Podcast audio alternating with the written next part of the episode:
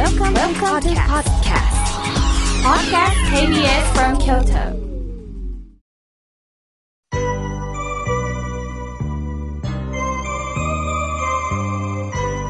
さあ、ここからは皆様方からいただきましたメッセージを順に紹介させていただきます。まずはじめにえメールをいただきましたラジオネームいちごさん。美味しそうですね。初めてみょうけいさんメールをさせていただきます。毎週楽しんで聞いております。KBS ラジオのイベント会場で初めて妙慶さんに会った時の印象は綺麗。お肌がピチピチと思いました。お手入れの秘訣はと聞きたかったんですが、てんてんてん。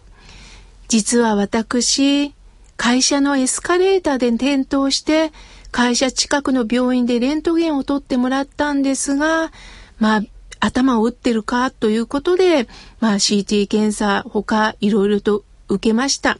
それから、まあ食欲もなくなったりして、何かこういろんな辛いことがずっと続いております。これから年とともに大怪我をするんではないだろうか。この体とどう付き合っていったらいいのか、また将来寝たきりになるかもしれない。いろんな嫌なことを考えるんですが、考えないようにしております、とのことです。そうですよね。やはり人間は、怪我をしたり病気になるとね、ああ、年のせいなのかな。これがずっと続くのかなと、まあ、これは自分自身をかばう意味で悪いように悪いように考えてしまう。これはね、誰でもあることですよ。しかし、考えてもどうしようもないことってあるんです。そうなるとも限らないし、そうならないとも限らないですよね。だから、まず、日頃から、まあ、体力をつけたり、ちょっと足腰を鍛える意味で、エスカレーターだけではなく階段を使ってもいい。またはしんどい時はもちろん、あの、そういったね、文明の利器を利用してもいい。そして、お役所とか、またそのプロの方にいろいろ相談できる方になってください。そしてね、マイナスマイナスを考えるとね、免疫が下がってくるんですって。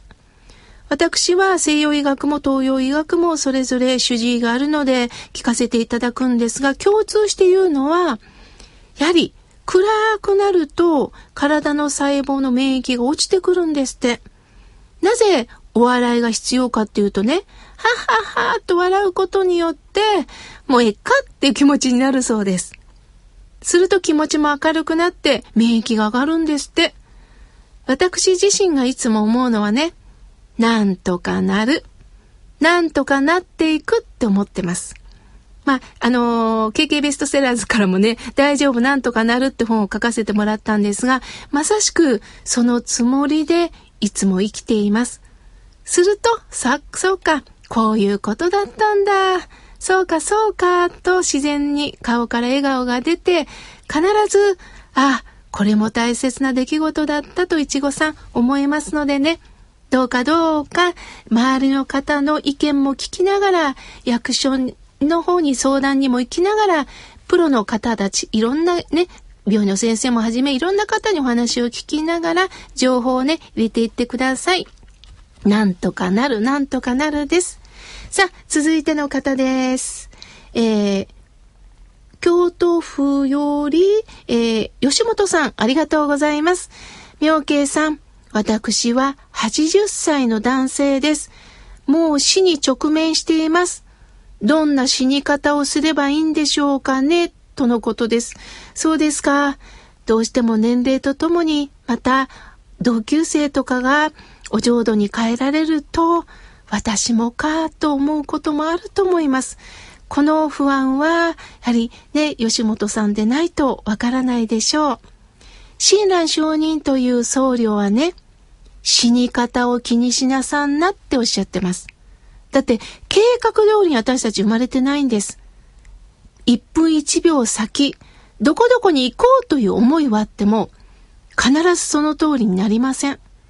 すると、死に場所、それはもう考えなくていいんです。ご縁が整えば、ご縁のままお浄土に帰らせていただきます。ただ、私は最近ね、身の回りの整理整頓はするようにしています。あのー、例えば、あ、ここめんどくさいから下しようじゃなくて、綺麗に整頓しとけば、まあ、後の家族が迷惑かけないかなと思いながら、ちょっと整理整頓しながら寝る時もあります。だからね、そういった荷物の整理っていうのはね、これは何歳であってもした方がいいのかもしれませんね。あとは、お任せですよ。さあ、続いての方です。おはがきをいただきました。なんと東京から、わあ、ありがとうございます。えー、30歳の OL です。のんこです。妙慶さん初めてお便りします。私は東京に住んでいるんですが、妙慶さんのラジオが支えです。これからずっと続けてください。私のために。そうですか。きっとね、一週間一生懸命今日頑張って、そして週末はラジオを聴いて、またこの繰り返しで一生懸命生きておられるんでしょうね。東京か。きっとね、お家賃とかも高いんでしょうね。その中本当に頑張っておられるんですね。心を込めて全国届きますように、そんな気持ちで今日もね、お話ししております。さあ、続いての方です。えー、中西さん、ありがとうございます。毎週土曜日欠かさず聞いています。今年は本当に暑かったんでね、ようやくやれやれといった感じです。煽り運転が繰り返されますね。どうして人間の心はこうなってしまったんでしょうか。人の振り見て我が振り直せ。本当にこの言葉が伝わりますとのことです。私もいろんな今ね、あのー、もう映像がどんどん進化してますからね、このおかげで本当にこう真実が伝わっていくっていうのがあります。だけれども、映されてるからせんとこうじゃなくて、やはり私たちもカッとなる、その煩悩を持ってます。カッとなった時に人に当たってはダメです。人に当たっても何の解決もしません。またね、あの、運転すると人間が変わるって方いるんですけどね。あの、追い越されてもいいじゃないですか。私は私の運転をするんだ。そして信号で止まったとしても、次は一番にスタートできると思えばいい。だから、どうかどうか、カッとなったらもうダメダメ。相手に当たっちゃダメダメ。その気持ちで、お互い譲り合う関係を持ちませんか？その余裕が必ず自分の人生を大きく変えるということを皆さんぜひ知っていただきたいです。さあ、続いての方です。えー、おはがきをいただきました。和子さん、草津市よりありがとうございます。えー、夫が7月末でサラリーマン生活にピリオドを打ちました。最後の日、長い間、ご苦労様でしたと私は言いました。すると夫は、家族の支えがあったからと言ってくれました。嬉しかったです。妙慶さん、ためになるお話をいつも本当にありがとうございます。必ず仏さんに手を合わせていますよ、とのことです。そうですか。その手を合わせる心が、また家族にもつながってるんですね。釣り合いさん、本当にお仕事お疲れ様でした。そして人生後半、どうかゆったりともう一度自分自身に向き合う時間をね、持っていただけたらと思います。和子さん、ありがとうございます。さあ、続いての方です。えー、三夜草さん、ありがとうございます。妙慶さん、おはようございます。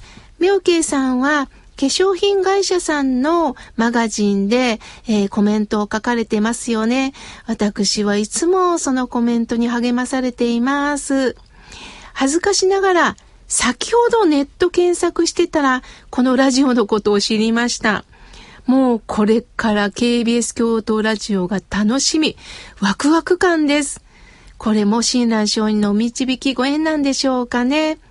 私やは、私は、東山の山の奥にある短大で親鸞さんの教えを学んだんですよ。